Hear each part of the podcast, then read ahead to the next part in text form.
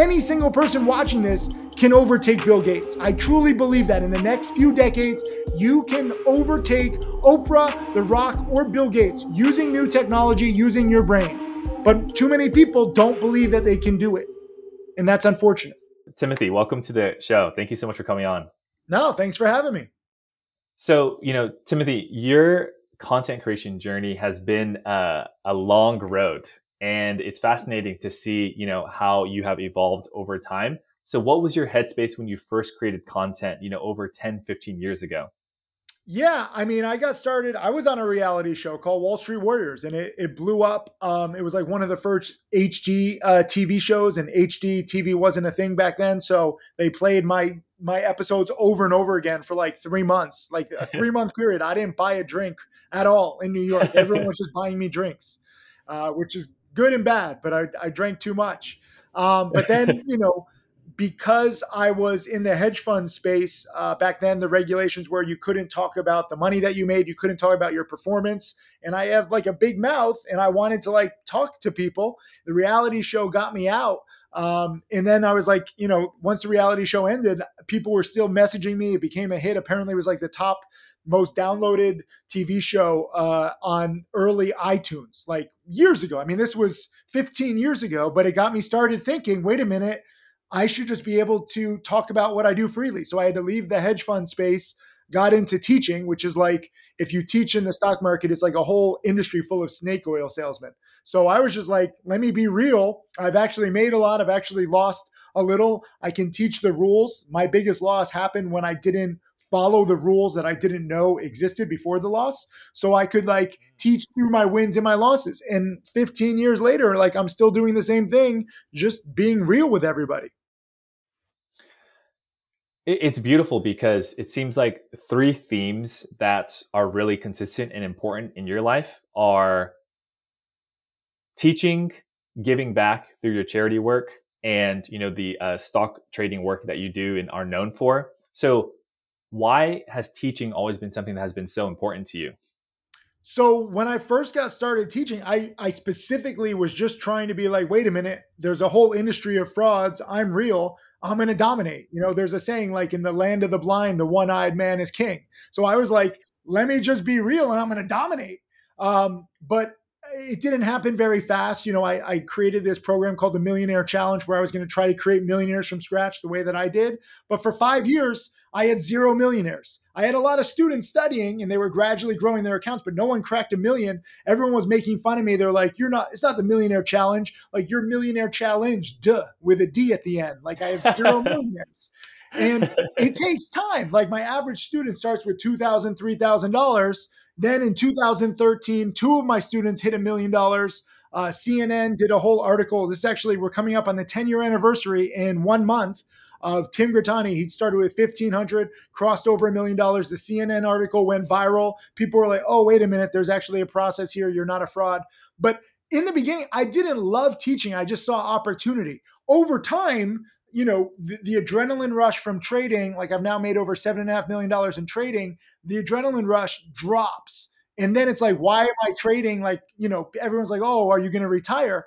But now donating all the trading profits to charity makes it more meaningful. Teaching yes. others, I grew to love and it makes it more meaningful. So I think that whatever your journey, whatever industry you're in, you need to listen to your heart and find meaning. It's not just about money. It's not just like taking advantage of opportunity. Now I actually work harder than I ever did because yes. I'm traveling for charity, teaching nonstop, trading, um, and I'm motivated every single day something beautiful you talk about and that you're able to display is being in it for the long game and you know really exercising you know that delayed gratification. And so how has your journey shaped your perspective on patience and the value of delayed gratification in achieving long-term goals especially in a world of short form content today? It's crazy because the world is is going the wrong way. Like more and more short form you know videos are taking off when you really need to focus on more long term uh, journeys. Like I say, it's a marathon, not a sprint. Um, I actually now have 30 plus millionaire students, and I don't say it to brag. I say it because now you can see their journey. And, and I always tell my students, like, they have to post every single trade so you can see their journey. And if you judge from not just my journey, but now my 30 millionaire students, none of them made much or even anything in year one or year two. They're studying, they're trading small, they're learning. Year three, year four, year five is when things really start to click. So now my mm. the past few years, now my journey is like getting people to really understand that it's a marathon. Um, and unfortunately, the world is going the opposite way, which I think creates a lot of problems. I just had a conference here. I was actually in Vegas uh, three weeks ago. I did a conference for like 500 people and I smashed a laptop. I don't know if you can insert this video, but I, I literally had a broken laptop. It was already destroyed. I'm not like just breaking new laptops, but I was like, let me destroy it on camera in front of 500 people. And I told everyone to take out their phones. It was like a little social experiment. And I said, don't tell anybody why I'm doing it. Just post like a three or four second clip and come up with your own excuse why I, I lost it. Like some people said, like there was no Wi-Fi. Some people said I did like a bad trade. I didn't I didn't care. I just wanted them to video me throwing the laptop, which I did. And it it blew up like everywhere on on social media because it's like not many people smash a laptop. There's you know no context given the whole trading industry is like 90% of traders lose. So the industry is very toxic negativity spreads faster. And everyone came up with their own conclusion on why i was breaking the laptop. And i did it as a test because i was like you guys who are in the conference you know that this is just me playing a prank on social media. Um, but it was a good example of how things take off on social media for the wrong reasons and then I posted a YouTube video the other day, like with a 30 minute explanation showing it all, but that no one really cares about that. So I think social media is very dangerous where you get the wrong uh, perception and like a, a, small video or photo can get taken out of context and cancel culture is very real and, and very bitter and angry.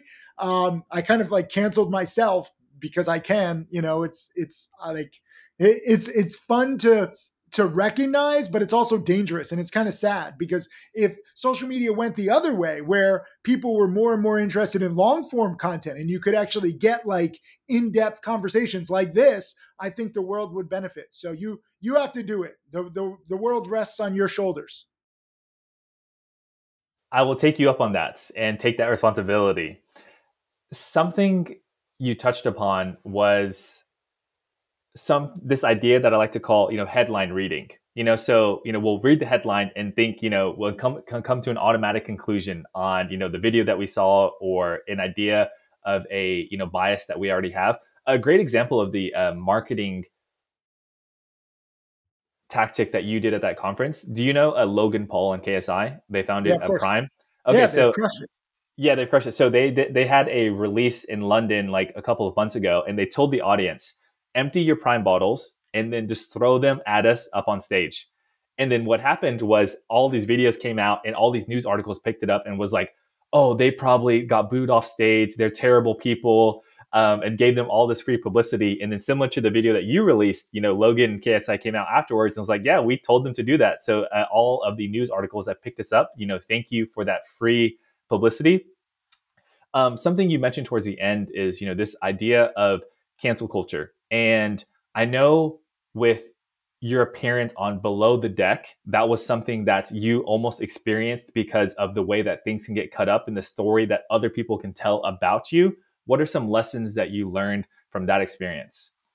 Yeah, I mean, now I'm I'm able to play pranks on myself and like my audience, but you know, if you sign up to a reality show, you have no control. The producers are saying everything's great. They're they're lying to you. Like don't trust anybody in entertainment in Hollywood. Um the below deck was crazy because I I worked out like I, I trade from everywhere I go. So I worked out a special internet package ahead of time because I'm like trading on the yacht. Um, and I'm making all my students, I bring students on, I gave them a little free yacht trip. They're wearing shirts that say timothysykes.com. I was like, yo, this is gonna be great advertising. I'm I'm specifically trying to make a big trade. So I'm trading like 10 times the size I normally do because I got three cameras in my face filming it. I actually made an amazing trade. I made $70,000 with the cameras in my face. The Wi-Fi went down.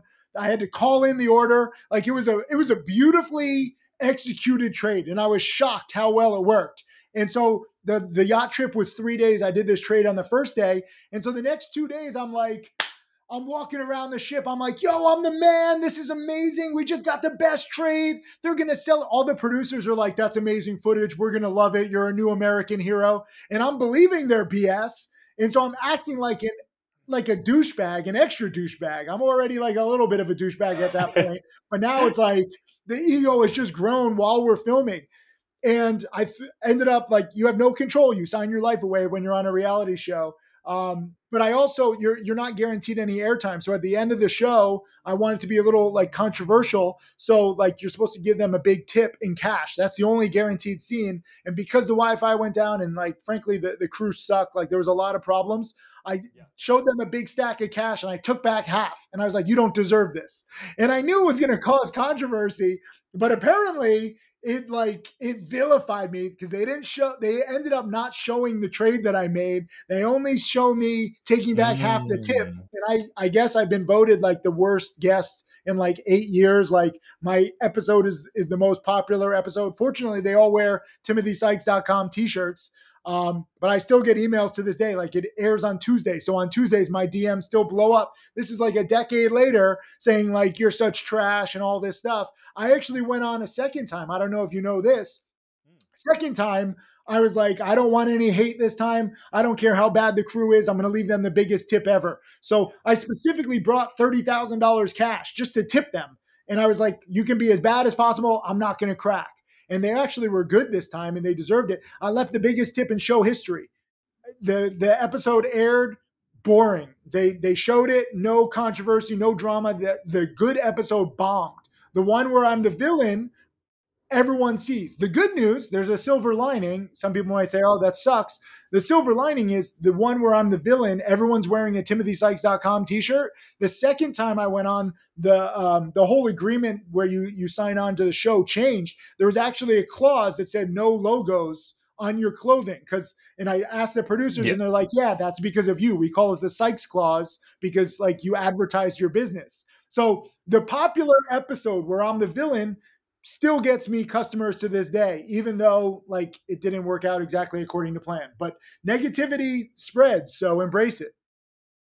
Yeah, and it's incredible that your expectation for the show and what you thought you would get out of it was completely different. You actually ended up just getting, you know, this incredible inflow of students, and which probably makes you happier because you're like, you know, okay, like this is awesome. Like I love teaching, and I'm happy you guys are here. it's it's funny how it works out, and I, and I think that it goes back to saying like, look, you can do these publicity stunts purposely or inadvertently um, but you need to have something else like you can't just exist on publicity stunts like you know logan paul ksi like i don't i've tried prime it's it's too much sugar for me not for me to drink i like coffee but Logan Paul is extremely talented, like in so many different ways. So he does these publicity stunts, but then you see him in like the WWE and he's like doing the craziest stunts. Like, you know, he has the most and he, he goes over the top for his content. So there's something else there behind it. A lot of people mistake trying to get publicity and then there's nothing behind it. They spend all their time trying to get publicity.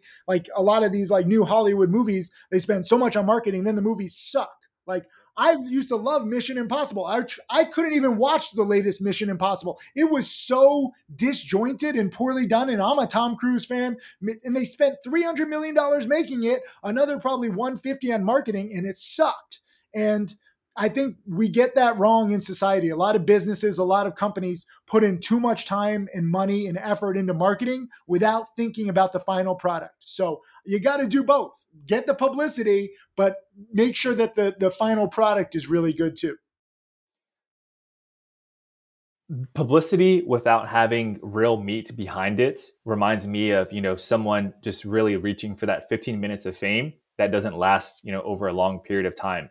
And, you know, to your point, you know, I think uh, Logan is a great example of that because he has been able to, you know, persist regardless of how content has evolved. And I, I think that is what was beautiful kind of looking at your journey because you know you've experienced you know something similar so can you talk a little bit about your work with Karmagawa and how that started. I think um, from what I looked at, 116 schools uh, all around the country, and that is uh, incredible, Timothy.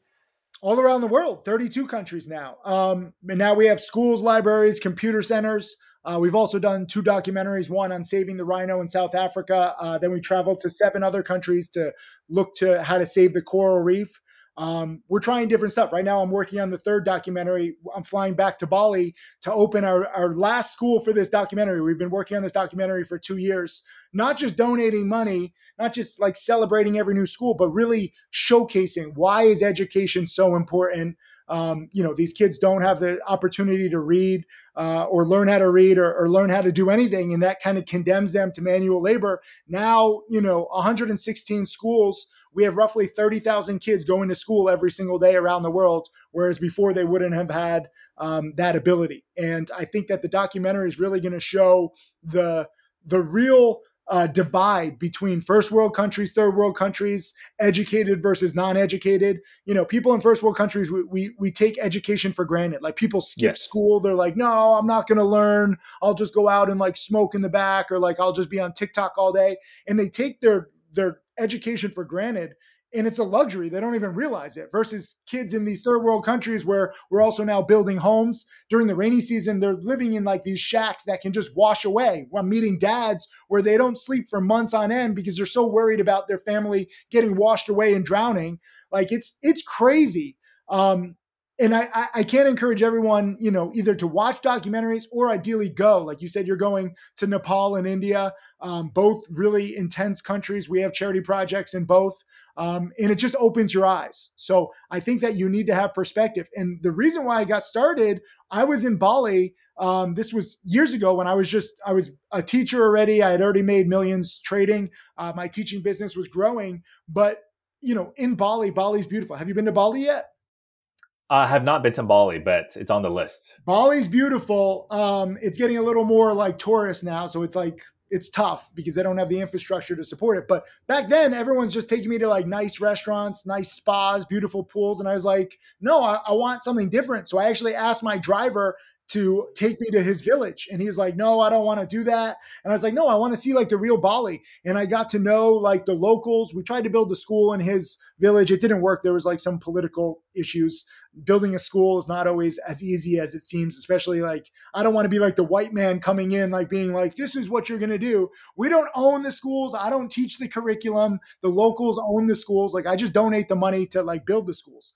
Um, but it really opened my eyes. And, and so we built a one school in Bali to open uh, the foundation, then two schools in Nepal, uh, six schools in Laos. Um, and then one by one, I, I, started visiting them and I was just like, I got obsessed. Like, you know, Laos specifically, um, we had donated money and I was visiting two of the schools and I just was overcome with emotion when, when kids are hugging, like the kids are small, they're hugging my knees, the parents are crying. And I'm just like, you know, I had come there whenever I visit a school, I always try to make another donation. Um, and in Laos specifically, I was like, okay, I'm going to donate, you know, an extra $50,000, which goes very far in a third world country. But I was overcome with emotion and I literally was just like, spur of the moment, I was like, I'm going to donate a million dollars. And everyone was shocked. The translator even got it wrong. Like, I didn't know, you know, I don't speak the language. The translator didn't know the word for a million dollars. So they said that I donated like $10,000. The crowd was still cheering. Like I, cause like I posted the video and people were like, you didn't donate a million. He said that you donated 10,000. And I was like, no, he is a translator who doesn't know what a million dollars is. Um, but it was beautiful. And, you know, uh, it, it, really made everything gel, like giving back, donating, opening schools, visiting the schools. Um, Karmagawa came about because it was the Tim Sykes Foundation, but more and more schools, more and more projects came about, and everyone thinks like they want like my name up there. So it's like the Tim Sykes School, the Tim Sykes Library, and that's nice. But you know, if you're going to do a lot of them, like I don't need that recognition. I'm not like some like you know typical rich narcissistic Caucasian man who needs to see his his name everywhere. Um, specifically, we built a soccer stadium in Cambodia and it was beautiful. Like watching the kids play soccer. It was a beautiful stadium. It still exists in uh, Battambang, which is amazing. But all the kids were wearing shirts that said Tim. Everyone's chanting Tim, and I'm like, no, no, this is like they were just trying to make me happy. but it was like my nightmare. And I was like, no, this is this is like it's like a Black Mirror episode, right? Where yeah. picture a thousand kids chanting your name, like, and I'm like, whoa, no. So um, I changed the name. I took on a partner. His name is Matt Abad. He's a great uh, photographer. He's Filipino, and uh, you know we we met up. That's a whole nother crazy story. But like he really wanted to give back to the Philippines. He was raised in the slums. Now he's a, a celebrated photographer. I needed uh, content. Like I, I can donate the money, but I'm not good at like photos or videos. I really wanted to share the stories. So we partnered. We changed the name to Karma Gawa. Um, Gawa in the Filipino Tagalog language means to do or to make. So it's like we're making good karma. Um, and Matt has, you know, really changed everything. Like we we built a great social media community. He takes amazing photos and videos. We have charity merch. Um, you know, I still donate my trading profits, but now a lot of people have gotten involved and we have you know over a million followers on social media um, and it's beautiful. People want to help they just need a little guidance and you just got to be real. Like there's again bad eggs in every industry. There's a few bad charities where they don't show all their donations. Uh, we show every single donation. Um, you know a lot of charities like take salaries as part of the donations. I i just pay all our team salaries on my own outside of the donation so all the donations go directly to the causes. Um, but again it's it's finding meaning in your work. I love teaching and now I love giving back. Like I lo- I've always loved traveling. I grew up in a small town, but traveling just to luxury hotels, there's only so many like pina coladas and nice pools before, you know, you can take it before you just get like bored. So, uh, going to these communities, seeing the charities in in person, it's it's a life changing.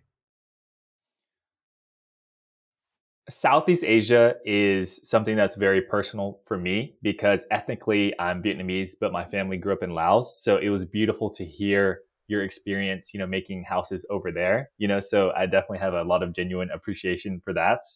I love I love Laos. Like this was crazy. I was I wasn't sure how I was gonna love it. I was just like going through a breakup with my ex, and Laos was the first trip, and the people were so warm and friendly, and it was just beautiful. And I love uh what, what are those? They're like little coconut muffins. So freaking good.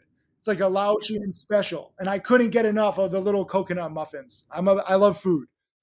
Yeah, yeah, yeah. Uh, definitely uh, an off the beaten path country that isn't well known. So I'm glad you know you got to appreciate the culture.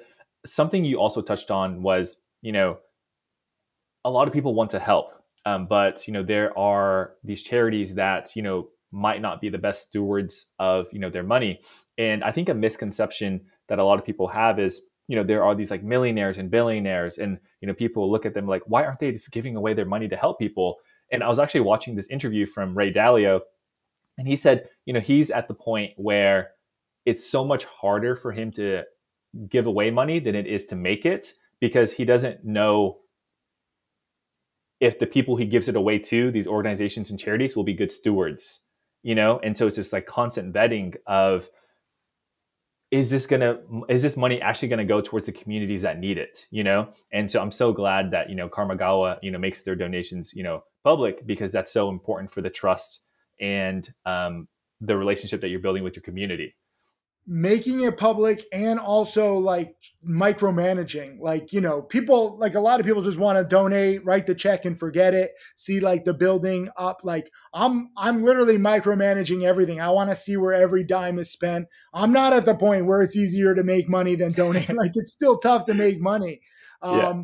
but i also want to just like I'm a micromanager. Like that's that's who I am in in trading in teaching. I do all my own social media content. I've had like 20 people try to help me with social media content. None of them last because I just like lose it on them because um, I'm just like I'm micromanaging. But it's actually a good skill set for charity. Um, so I can make sure every every dime is spent well. But at the same time, even if the money is spent on the cause, it doesn't necessarily mean that it's like going to fix it. Like uh, there's a lot of charities out there and there's a lot of causes where you just create this kind of like, um, you know, it, it's, it's the wrong reward system, right? Where it's like everyone's looking for handouts and it's like a culture of handouts but that's not good like I, I you know the reason why we donate so much to building schools and like the teachers is because it's a self-fulfilling prophecy you build the schools then the people have the chance to learn and then they can become self-sufficient just like you yes. know my top students like my top students don't follow hot picks. Like my whole industry is all about hot stock picks.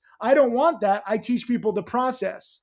Um, so you really have to think like, what can the money do and, and what can your actions do going forward so that it's really helpful rather than counterproductive? Because i don't you know i don't have enough money to just give money always and, and people don't even want that. I find like the communities they appreciate like the initial help but then they want to prove themselves. Like people want to work hard. Yes. they want to feel you know useful but you need to give them the tools and the training to to do so so, you know, we also donate to food banks. I get that some people like just need food, like if you're starving or you just need medicine. Uh, we did a, a, fundraiser for Turkey. We raised $300,000 uh, for the earthquake wow. survivors. Um, and, you know, went there and they just needed tents, like basic plumbing, clothing, like blankets, some very basic stuff. So sometimes handouts are needed. But in a perfect world, uh, we're providing a way so that the people can earn it themselves. And education is so severely um, undervalued in our society. And, and, it's really the key to changing people's lives. And already you know now that we've had these schools we already have some success stories of you know teenagers who have now gotten some basic training and now they have jobs and now they're supporting their family. Um, so we put that in the the upcoming documentary. And it's it's really cool to see again what you put in place in the short term and how it can pay off in the long run I completely agree. I, I, it's this famous saying that everyone has hold, uh, heard. If you teach, teach someone how to fish, yes, exactly, and you're giving them the ability to, you know, sow the seeds for their future, and you know, giving them the incentive of how uh, uh of understanding how powerful education is. It's interesting. You know, I read an article recently that truancy rates in the U.S. I think, or maybe in a specific state, are, are the highest that they've ever been and it just goes to show you know that trend that we're speaking about earlier where it's really gone unappreciated and kind of how important it is in a person's life because we think if we've always had it then why do we care about it? So i mean it's it's there's so much work to be done. It's it's a never ending battle um, and it's getting worse with with you know less and less education um, more and more laziness, more and more, you know, I guess you could call it like time wasting content. Like I know people literally they're just scrolling on whatever app their favorite app is. They're scrolling through the feed and they're looking at five to 15 second clips of content all day, all night. That's their life. And it's, it's, I like social media up to a point. Um, but I, I think that even as a content creator, like you know, my engagement is down huge since I transitioned to posting a lot about my charities and teaching. Before, like, I mean, I was like the original douchebag on social media. I would post like I had an orange Lamborghini. Um, I would post an orange Lamborghini. I used to like take out a million dollars cash from the bank and like spell my name on my bed in like stacks of like ten thousand dollars. Like I used to be that guy because I wanted to not that I was like, oh, I need to be a douchebag, but like I I recognized what motivated people to follow me, what motivated people to study. Um, and I still think that there's social media can be used for visual inspiration. Like a lot of the places that I travel to now, I've seen in pictures and videos on social media over the years, and I'm like, I want to go there. Um, you know, years ago, before I ever went to Giraffe Manor in Kenya, I saw it online, and I was like, that's cool. I want to feed giraffes you know, from my bedroom window. And I went there and like, it was amazing. They're, you know, the staff is waking me up and they're like, sir, it's like 5 a.m. They're like, there's a giraffe at the window. And I turn on the light. I'm on the second story and there's literally a giraffe. They're free giraffes. They don't have to be there. They're not like, you know, it's not like a circus. They're free giraffes. They just know that they're going to get fed. And so like they give you pellets and I'm feeding the giraffe out outside my bedroom window at like six in the morning and it was just crazy. And I saw this experience on social media. So I think that social media can be useful, but a lot of people use it the wrong way. And there's a lot of of the biggest influencers and the biggest celebrities like the Kardashians where they they make it more about image and like you need to have plastic surgery. So now all these girls want to have plastic surgery because they want to be like the Kardashians. Um, and I think that that's it's just sad. Like I wish that that we could we could flip the script and and have social media really be meaningful and inspire a younger generation to learn more, to travel more. You know, I don't know. That's that's my my hope. Do you think we're headed to a, a breaking point of you know that type of social media content, and what do you think that breaking point looks like for everyone?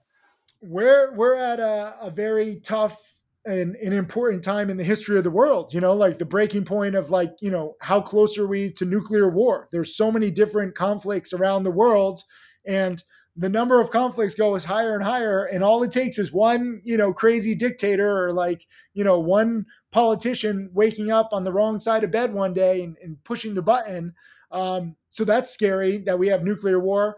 You know with the environment it's scary of how we're, we're are we at the point of no return with climate change, with plastic, with oil? Um, it's all heading in the wrong direction. Or can new technology come up and change everything? Like technology has a chance. Um, it, it, sucks because you know we're not going to really influence nuclear war either way. We can help the environment, but frankly, there's we're just damaging the environment in so many different ways. It's it's maddening. There was a study done that said that we've killed uh, roughly 50% of the wildlife, or it, may, it might even have been 70% of the wildlife in the past few decades, between 50 and 70%. And it's it's rough. Like Hawaii used to be home of so many more uh, species, and Hawaii is like the extinction capital of the world. Why? Because of so many tourists, so much pollution. Um, and same thing, like with Bali, like I've been visiting now for nearly two decades and it's changed. Um, so we're heading in the wrong direction and social media is heading in the wrong direction. Um, just, you know, as Logan Paul and KSI, I, I have to watch this video. I didn't even know they did that. But the way that I did it, where if you know how people are going to react, like you can, yes. you can tweak it, right? I just wish people would tweak it for good. And so I I'm I'm still learning how to maximize social media. But like I said, like we raised three hundred thousand dollars for the Turkey victims. Uh, we raised several hundred thousand for Yemen when they had uh, a, a, starvation problem. Um, you know, we raised money for Lebanon. Like social media can really be used, but like even Facebook, I don't know if you know this. Charities are scared to talk about this publicly, but uh, Facebook Meta just changed the rules with charity. Um, like now, I mean, it like I can't even do a Karmagawa fundraiser right now because I was 80% roughly of the donations to Karmagawa. We did fundraisers, but I was too big. The new rule no one donor can be more than 33% of donations. Um, more importantly, you know, okay, so I, I need to do more crowdfunding or donate less specifically. But worse, Facebook was waiving all the fees um, for credit card processing because they wanted to encourage charity. Now they're reinstituting the fees. I think it's like one and a half percent, which isn't huge. But there's also another thing in the the clause, and you can dig into this. I don't know. I don't know if anyone's talked about this publicly because everyone's scared of Facebook and Meta. But like, I think it's either 25 or 50 cents surcharge per donation. And we have a lot of donations that were like $5. So now it's like what, a 5 or 10% surcharge? And what's worse, and we didn't do this, it was on my to-do list with Karmagawa to get like monthly donors, like people who donate 10, 20, 30 dollars every month. Um, we never did it because I'm just overloaded. I probably should have, but Facebook did away with that. All these charities that were getting um, monthly donations, Facebook wiped wiped it away. And so I know a lot of charities that are hurting because all these new rules are killing any kind of fundraising. Um, so Meta, you got to watch out for them. They they're very good, but they're also like you know, it's a little messed up that they're they're taking aim. But I I also understand they're probably doing this. There's probably a few bad eggs, bad characters in the charity industry, and they're trying to get rid of them. But like the whole industry suffers. That's really what it comes down to. The whole world suffers due to a few bad people bad politicians, bad you know companies destroying the world, bad charities destroying the industry. Um, and it kind of sucks. Especially when perspective you know people that were going to participate in that community no longer participate in it because they heard of that one bad apple and then paint you know the entire space in that way. And then to your point you know it hurts everyone. Something we were talking about earlier timothy is you know how much impact your charity work has had on your life. What is a fundamental life lesson or two that you've learned from the work that you've done in these under, underprivileged communities that has changed your life? Yeah, I mean, I'm just much more grateful for everything. When when you visit these third world countries and you visit like the families, they have nothing, like literally nothing. Like I'm visiting some of their homes, they're made out of like plastic that they get in the rivers, and they're like constructing it like very very basic, and they're tying it together with like straw. Um, and if you visit them, they're not they're not whining, they're not complaining, they're trying to be proud, they're Yes. they're showing off like they give me like desserts and and water and I'm like no no no like you know several of the families go out and they spend money on these little water cups because they know that they're going to have visitors and I'm like save your money stop um, but they're they're still if you talk with them they're still grateful to be alive they're grateful for their family um, and I think people in in first world countries could learn a lot about gratitude because we have so much. Like people in America are so spoiled. We're the most successful country in the history of the world, but I think if you polled most people, they would be miserable due to traffic, their jobs, uh, you know, pollution, what they see on social media. It's very tough to be positive when you you don't have the right perspective about your existence. I was a philosophy major um, it really helped me have perspective in college. And then traveling to third world countries gave me extra perspective. So I'm grateful for every little thing. Like if I have a bagel, I'm grateful for it. If I have, you know, just anything that happens, I'm so happy. Um, and I think more people should learn that. Unfortunately, people, you know, there's studies like 70% of people under the age of 30 hate their jobs, and you're spending the majority of your life at your job. You think that you're not earning a lot of money, but that's only because you don't realize that there are people in these other countries earning like a dollar a day or like two dollars a week. Like it's it's crazy how little money people are making. Like company or countries like Bangladesh, where it's getting destroyed by fast fashion uh, companies and they're getting paid like 50 75 dollars a month and they're working nonstop and kids are working. So the world is is really messed up but the first world just has a perspective problem and people tune out their their negativity and their depression either with like drinking or drugs or you know terrible marvel movies because they want to live in like a fantasy world because they don't want to think about their reality and it comes back to education.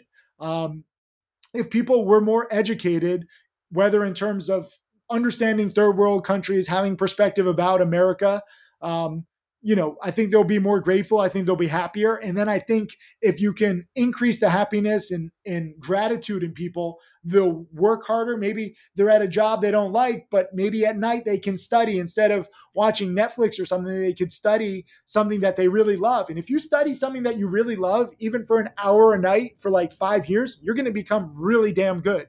And I always encourage people to partake in their passions and find their passions um, because that's when you're really going to excel. You're never going to excel in a job that you hate, in a in a with a boss that you don't like, in something you don't believe in, and you're just clocking in the hours to do the bare minimum to get the bare minimum payment. That's most people's existence, and it's no wonder that they're sad. So I think I'm very fortunate to do what I love: travel, trade, teach. Um, and I wish more people would have that ability to do what they love and start taking steps in order to have the the odds on their side that they can actually do what they love. You're never going to be able to do what you love if you don't start putting in time right now.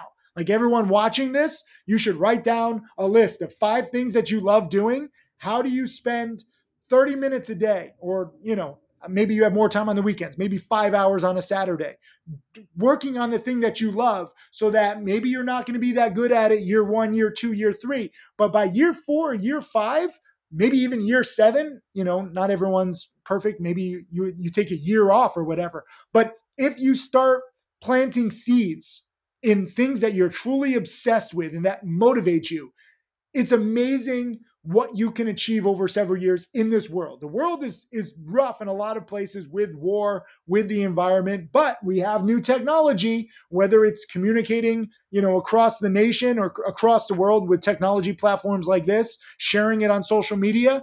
Um, we do live in the most fascinating time in human history, but I need people and, and people should want to really capitalize on it rather than just, you know, whine on Twitter. Okay, you're talking about a topic that I'm very passionate about, which is long-term gratification and you know the ability to work without seeing your results, you know, until, you know, years down the line. There are two things that come to mind for me of what you just said. The first one, I want to challenge you a little bit. Do you think passion is overrated or finding your passion is overrated? No, I think it's usually underrated. I think everyone needs to find their passion and be willing to change that passion. You know, I, I was obsessed with like cars growing up. Then I bought all my dream cars and then I got bored. You know, if you had asked like young me, like, oh, you're going to donate your trading profits to charity, you're going to focus on teaching, I'd be like, what are you talking about? Get out of my way, get out of my life. But you learn. And I, I wish people would really listen to their heart, listen to what motivates them rather than just what pays the bills or what their parents want them to do. Like most parents want their kids to be like doctors or lawyers just because they know that that pays a lot of money and they want their kids to be financially secure. Right idea, but you know, in this world, you don't need to be a doctor or lawyer. I make much more money. I know a lot of people using new technology who make much more than doctors or lawyers who are still seven, ten years in debt from their law school and medical school. Completely agree, and, and it's interesting because the, the, reason I posed that question to you is because you know I, I think there are currently maybe one or two issues. You know, the first one is people get stuck in this loop of inaction because they don't know what their passion is, and they're like, okay, if I if I don't if I'm doing something and I don't love it, then maybe I shouldn't be doing it. But sometimes in the beginning, you don't know if you love it or if it's, if it's your passion until you give it some time. You know, then that, that's like something beautiful. And the second is I think about passion versus purpose a lot, Timothy.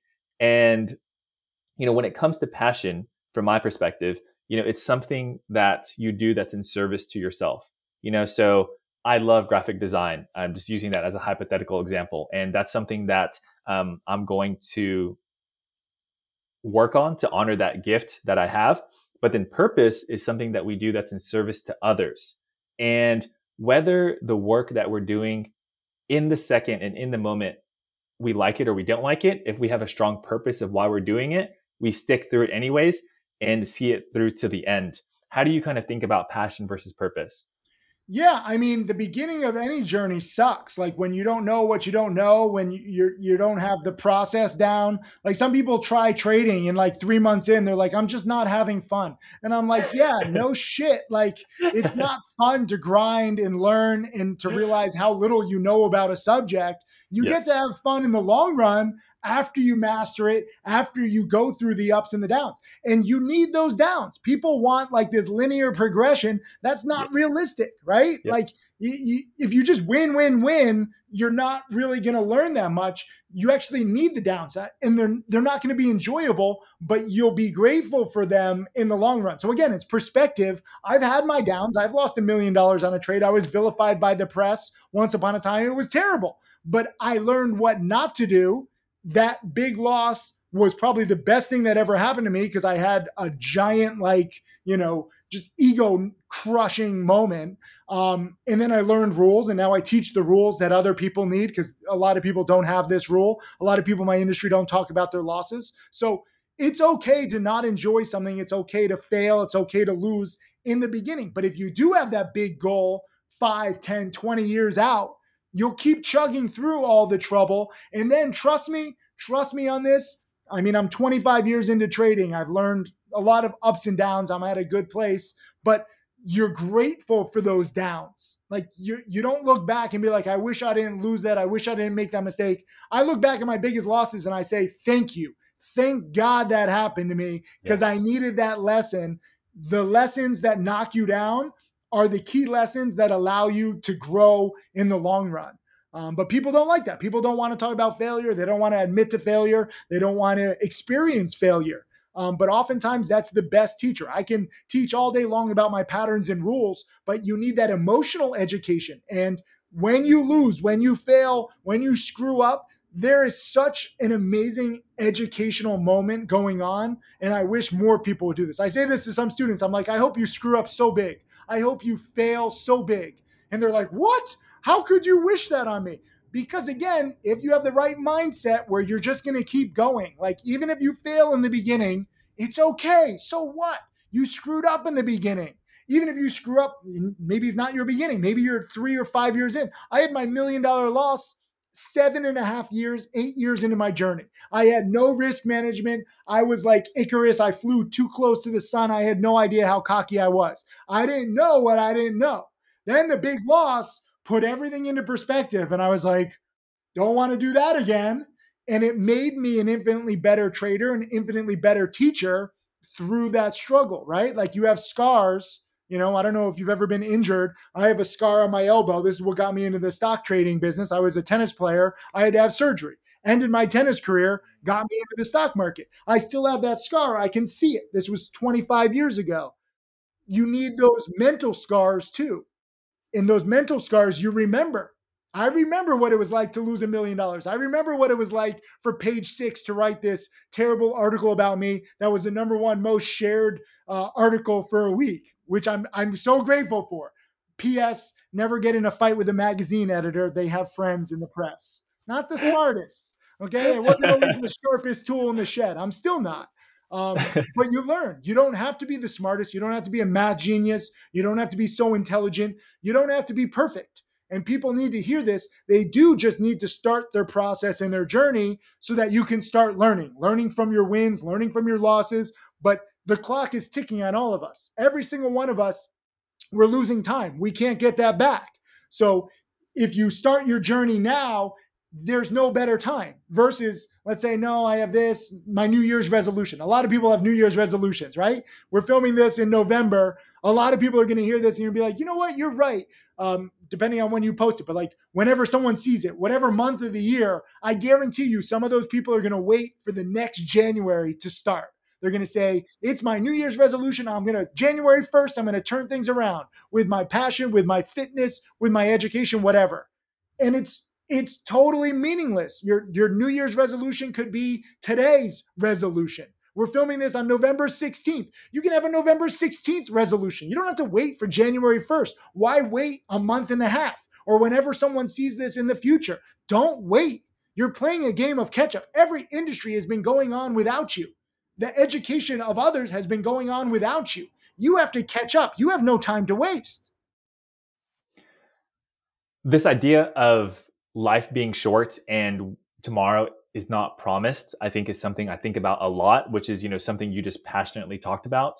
So, you know, Timothy, let's talk about a scenario.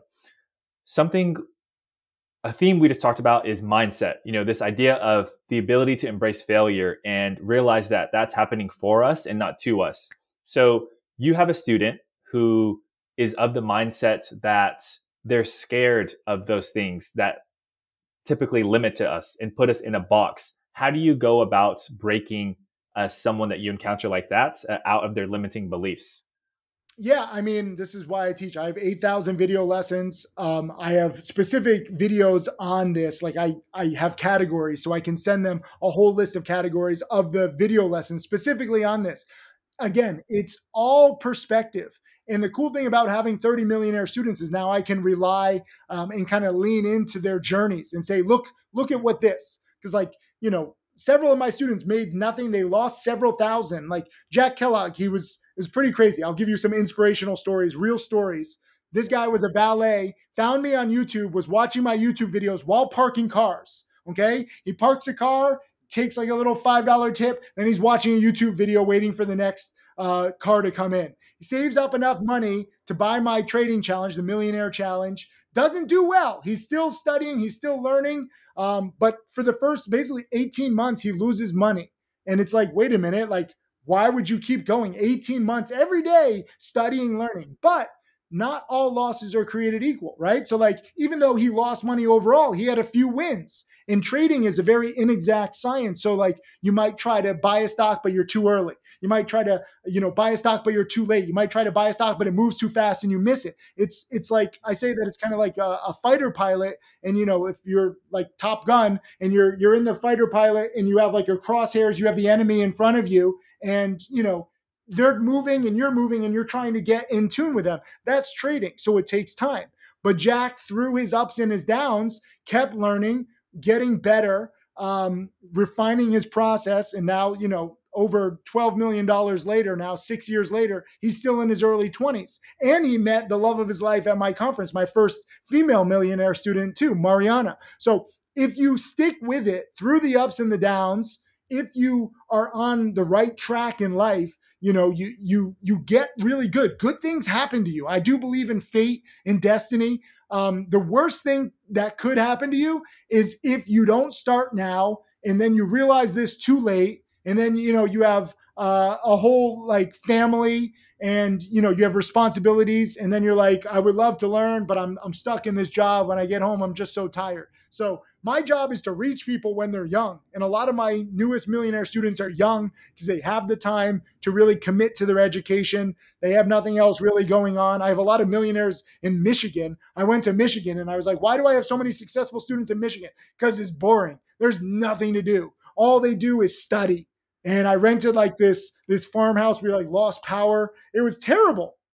And it's good if you're in a terrible place where there's not much to do. I have a lot of students in like New York, LA, San Francisco, Miami. They don't do as well because there's so much stuff going on around them and it's so easy. Oh, I don't want to study. I'm going to go to this museum opening. Oh, it's my friend's birthday. I don't want to study. You always have the choice on how to spend your time. But I wish that more people would spend time studying with their journey so that they can reap the rewards sooner in life. You know, the, the average lifespan of people is going up. So we have more time with modern medicine and technology. But, you know, I, I do get messages from older people and they're like, I wish I had found you earlier in life. I wish I had started earlier in life. Um, because you know we we are all running out of time anything can happen and i think it's it's tragic that a lot of people have a lot of potential and for whatever reason their age their life their family they're not uh, able to fulfill or capitalize on their potential. Um, and so I, I just need to like you know kind of smack them mentally to get them in in check.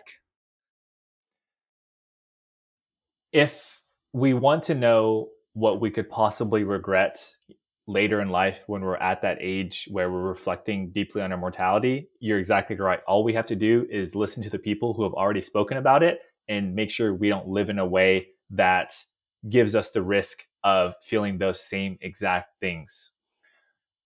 Some of the oh I was gonna say I've seen a video where like there's there's like male nurses or something where they they talk about like people on their deathbed and, and their regrets.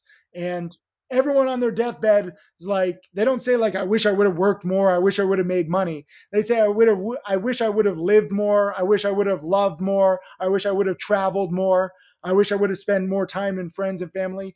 And so it gets people being like, and this is, you know, devil's advocate to what I'm saying, where you should study and, and sacrifice short term fun. But what you have to understand is that all those people on their deathbeds, they never really had financial freedom to have the time to do what they want. Most people are living a rat race. We're talking about all this nice stuff. Oh, going to third world countries, like focusing on your passion. Most people are exhausted from the job that they hate. They're living in debt. They're just trying to pay their basic stuff.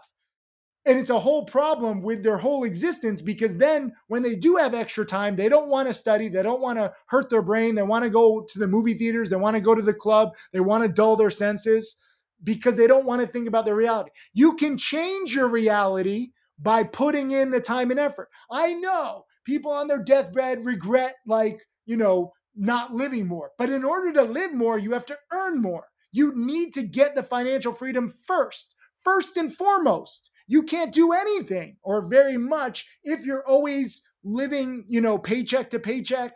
Then you have a family, then you have more mouths to feed, and it's a very slippery slope.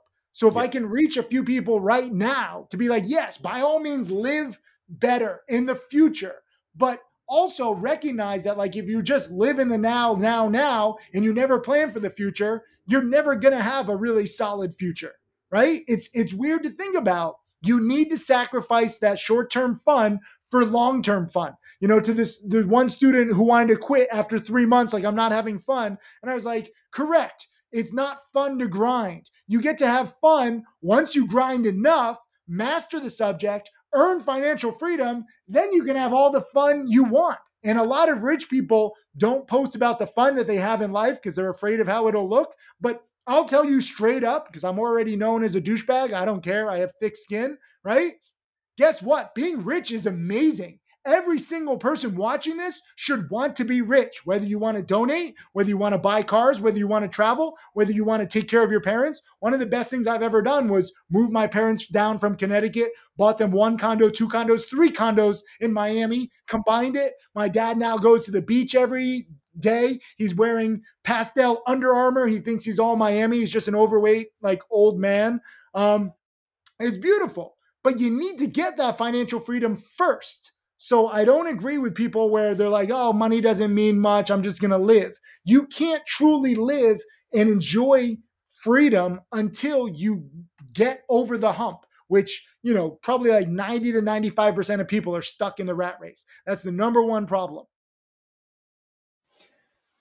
You're completely right. You you touch on this point of, you know, somehow, you know, wanting to be rich or gain financial freedom has been demonized, you know, in, uh, in media and social media. And it's like, no, like what? Like I, I just want freedom. And that's what, you know, being rich, you know, affords me the opportunity to do so. Um, but I mean, Timothy, billionaires are hated right now. Like there's yes. the greater, you know, divide between the rich and the poor.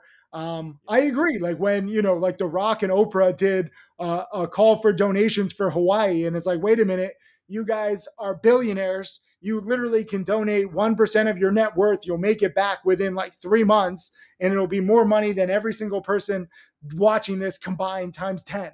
So I understand some billionaires just don't have perspective and they're asking too much from ordinary people. But in their mind, they want teamwork. I get where they're thinking, but I also understand the other side. Um, but you know, a lot of people complain about billionaires, whether it's Bill Gates owning the most farmland or whatever Donald Trump does or politicians trading. Guess what? They can do whatever they want because they're rich.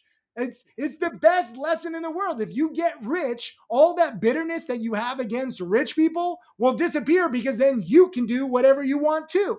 And then you can change the status quo. You don't have to be jealous of Bill Gates owning the most farmland. You buy the most farmland. You don't like what he's going to do with it? You do something with it. But like people like to complain about what they don't have and and and then it's just like this slippery slope of like just negativity and it's sad because any single person watching this can overtake bill gates i truly believe that in the next few decades you can overtake oprah the rock or bill gates using new technology using your brain but too many people don't believe that they can do it and that's unfortunate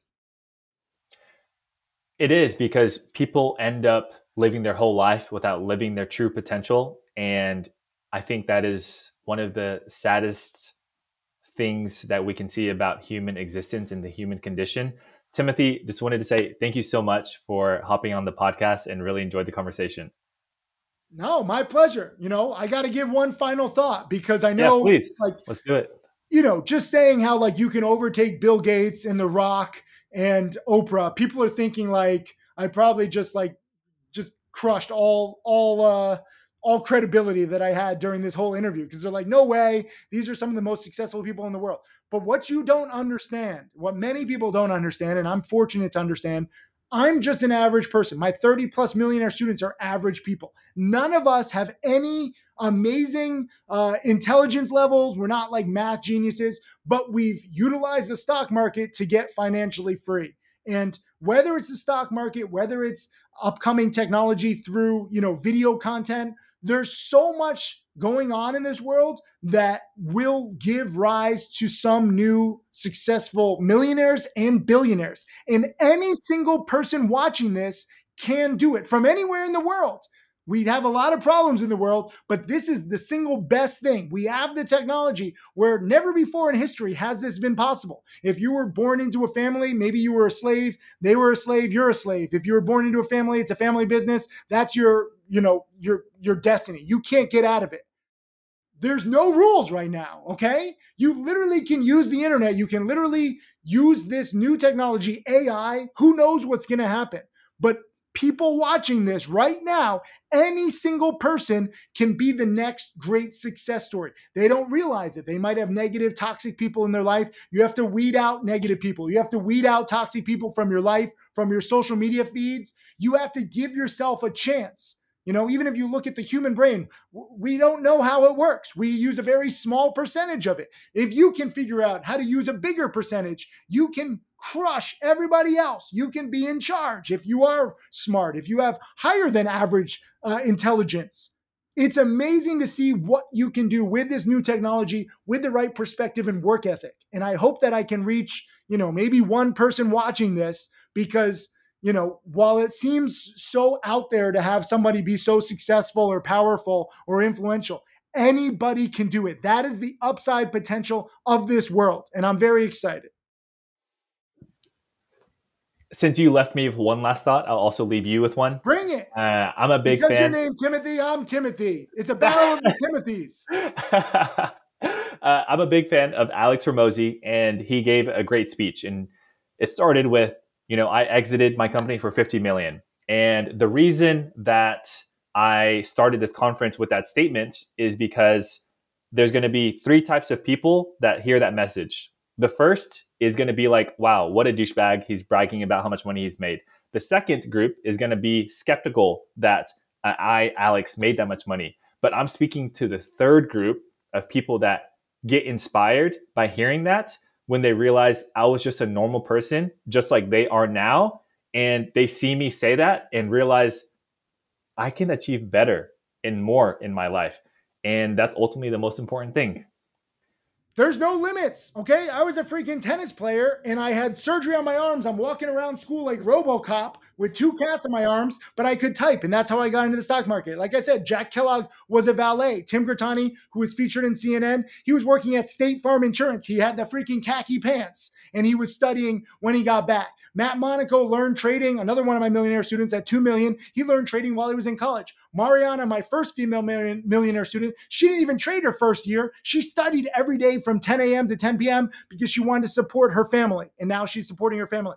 Anybody can do this not necessarily in the stock market either, but in this world full of opportunity. But you got to put in the time. You have to sacrifice the short term fun. You have to be okay with the ups and downs in the beginning. Start small so that you don't like lose everything, but gradually you will learn different angles and different techniques, what makes you happiest, what works in different industries, and then you can really do well. Most people don't have the mindset, they don't have the work ethic, they're not going to be in it for the long haul, and that's going to hurt, right? Like there's that meme of what was that? There's a, a, photo where like there's a guy digging for diamonds, and he's so close to catching the diamonds, and he turns back, and then the other guy's not even close, but he keeps digging.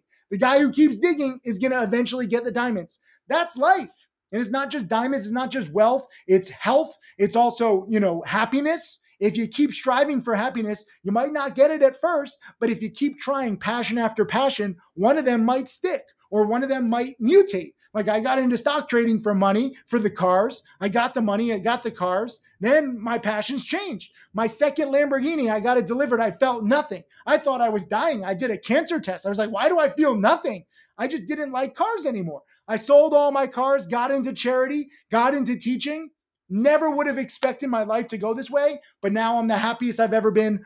Far happier than when I first got the money, far happier than when I first got the cars. The only person who's not happy is my accountant because I donate too much. I don't donate based on like my income level, I donate too much, but that's a luxury that I can afford.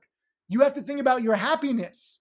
How can you achieve your happiness? You need to get that financial freedom to give yourself more time to explore, to be creative, to try new stuff. And whether it's your first project, second project, first company, second company, fifth company, 10th company, if you keep trying and you're passionate about it, there is no limits to what you can achieve. You just can't give up. That's the only way to lose if you give up or if you never try. So that's my lesson for today happiest you've ever been. And I think we'll leave it on that note. Thank you so much, Timothy. No, thank you. Uh, this was awesome. And I hope that, you know, people watching this really either for themselves or somebody else share this with, you know, your friends or your family member who needs to hear it. There's so much negativity out there. There's so much toxicity. We need like a breath of fresh air. We just need to show these examples of people who are happy, who are crushing it and the struggles and journeys and marathons that it took to actually get there because it doesn't happen overnight. But trust me, it's so worth it. I wish that like I wish that what is the Elon Musk company where Neuralink where you can like see into someone's brain. I wish that was a thing right now and you could see into my brain and I could tap this in and everyone would be like, "Oh my god, I really can do this." We don't have that yet. Maybe in the future. But anybody watching this can become a billionaire. Anybody watching this can find true meaning in their lives. Anybody. You just have to start the process right now. Amen.